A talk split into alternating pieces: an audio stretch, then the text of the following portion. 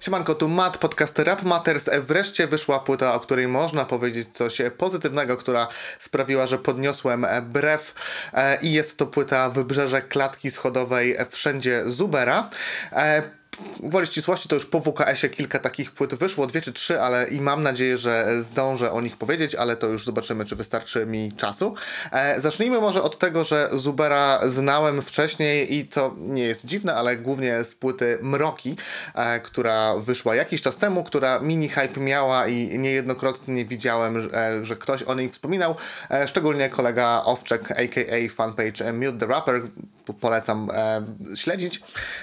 Chwalił tę płytę, umieścił ją w swojej topce.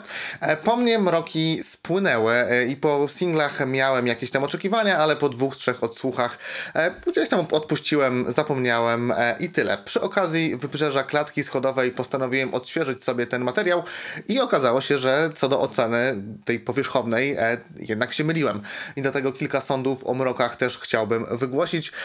Krótko mówiąc, to jest dobra, depresyjna płyta, kawał rapów, szczególnie w tym depresyjnym tonie. Miejscami Mroki przywodzą mi na myśl Picha z Kwiatów Zła, szczególnie gdy Zuber serwuje nam taki opis jak dziki krajobraz ciągnie na żygi, woda pali, między krzakami zatęchłe bajoro i padlina, wyblakłe etykiety na szkle staniego wina. Ale częściej przypomina mi Międzyświat, Haja i Złotych Twarzy i to prawdopodobnie lepsze odniesienie. Wpadło mi do głowy, gdy słuchałem opartego na skrzypcach kawałka Życio wstręt i zostało mi to na dłużej. Co prawda Zuber jest, czy w zasadzie to był, mniej melancholijny, a bardziej depresyjno-nihilistyczno-smutny i taki pogrążony, zanurzony w beznadziei. Słuchałem Mroków najpierw zafascynowany opisami, potem tym, jak Zuber radzi sobie jako raper i trochę wyrzucałem sobie, że nie poznałem się na tej płycie od razu, ale im dalej w las, tym bardziej przekonywałem się, dlaczego ja tego albumu tak od początku nie pokochałem, nie polubiłem. Od połowy albumu miałem już przesyt. Zbyt wiele było tam negatywnych emocji, za duży ciężar. Miejscami ten smutek przybierał nieciekawe formy i wersy takie jak popijam browar 2, coś jest ze mną nie tak. Więc to przeradzało się w takie typowe płakolenie i miałem dość. I pewnie dlatego też ten krążek zlałem, bo trudno mi się z tym utożsamiać i przytłacza mnie taki klimat przez tak długi czas.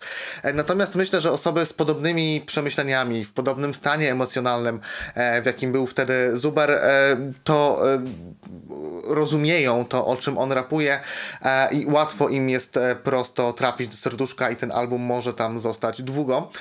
Tym bardziej, że materiał broni się zarówno pod względem raperskim, jak i producenckim, bo odpowiadający za podkłady Brak Perspektyw odwalił tam kawał dobrej roboty, podbudowując ten depresyjny klimat, choć znajdowało się też tam miejsce na bęgery, tak żeby nie było, że ten materiał jest w 100% taki smutny i zły i w ogóle jak to jest tam najgorzej. Być może jak ktoś zna Mroki Borszewicza, czyli książkę, do której ta płyta nawiązuje, to jest jeszcze lepiej, ale nie wiem, bo nie czytałem. Niemniej dla Mroków spóźniony, ale szczery props, mimo że niekoniecznie jest to moja estetyka, tematyka, ale warto sobie to sprawdzić. Po Mrokach Zuber dalej wydawał z różnym skutkiem, imo często nieciekawym, ale w końcu wjechało to Wybrzeże Klatki Schodowej i jest o czym mówić. W ogóle props za nazwę. Myślałem, że Zuber sam to wymyślił, ale jak gdzieś tam zgooglowałem sobie, to jest taka amatorska drużyna piłkarska i chyba powstała wcześniej niż płyta. Niemniej bawi mnie to i fajna nazwa. W każdym razie sporo się u Zubera pozmieniało. Nic dziwnego, bo 2 lata minęły od Mroków, od ich nagrywania więcej, bo w 2018 dużo już tych singli z płyty dało się usłyszeć. Najważniejsze zmiany to teraz jest o wiele więcej energicznych podkładów. Brak perspektyw dalej się pojawia, ale są też inni producenci, przede wszystkim Summer, świetnie rokujący producent. Co za tym idzie, nawika też jest bardziej energiczna i to wychodzi Zuberowi na dobre i też rozwinął wachlarz flow dzięki temu. Także próbuję czasami takich zabiegów ala szpakowych z modulowaniem głosu, z przyciągnięciami, z podkreśleniami niektórych słów i wypada to bardzo solidnie. I przede wszystkim C, czyli jest tu mniej płakolenia. Widać u Zubera już inną dojrzałość, co też nie dziwne, no bo już władował się na dobre w dorosłość, a mieć 25 lat, a 22 lata to jednak jest duża mentalna różnica, tym bardziej, że Zuber też w międzyczasie emigrował do UK-u i schudł 30 kg, więc no to na pewno miało wpływ na jego żyćko. Na szczęście te wszystkie zmiany to są zmiany na plus. Album zaczyna się dość mocno, tytułowy kawałek to całkiem niezły banger, co prawda Zuber zalatuje tutaj takimi type raperami 2020 z dość przewidywalnymi zabiegami nawikowymi, ale z tekstu, choć też może nie jakoś mega super odkrywczego, bije szczerość, pewność i to nie jest pisanie z generatora, tylko rzeczywiste wylewanie nagromadzonej w sobie żółci i za to można Zubera propsować. Brak perspektyw pomaga charakterystycznym bitem z takimi fajnymi flecikami w tle, jeszcze jest taki, nie wiem, podrasowany klawisz, pewnie gadam głupoty, ale jest tam taki dźwięk z takim echem i on robi swoje.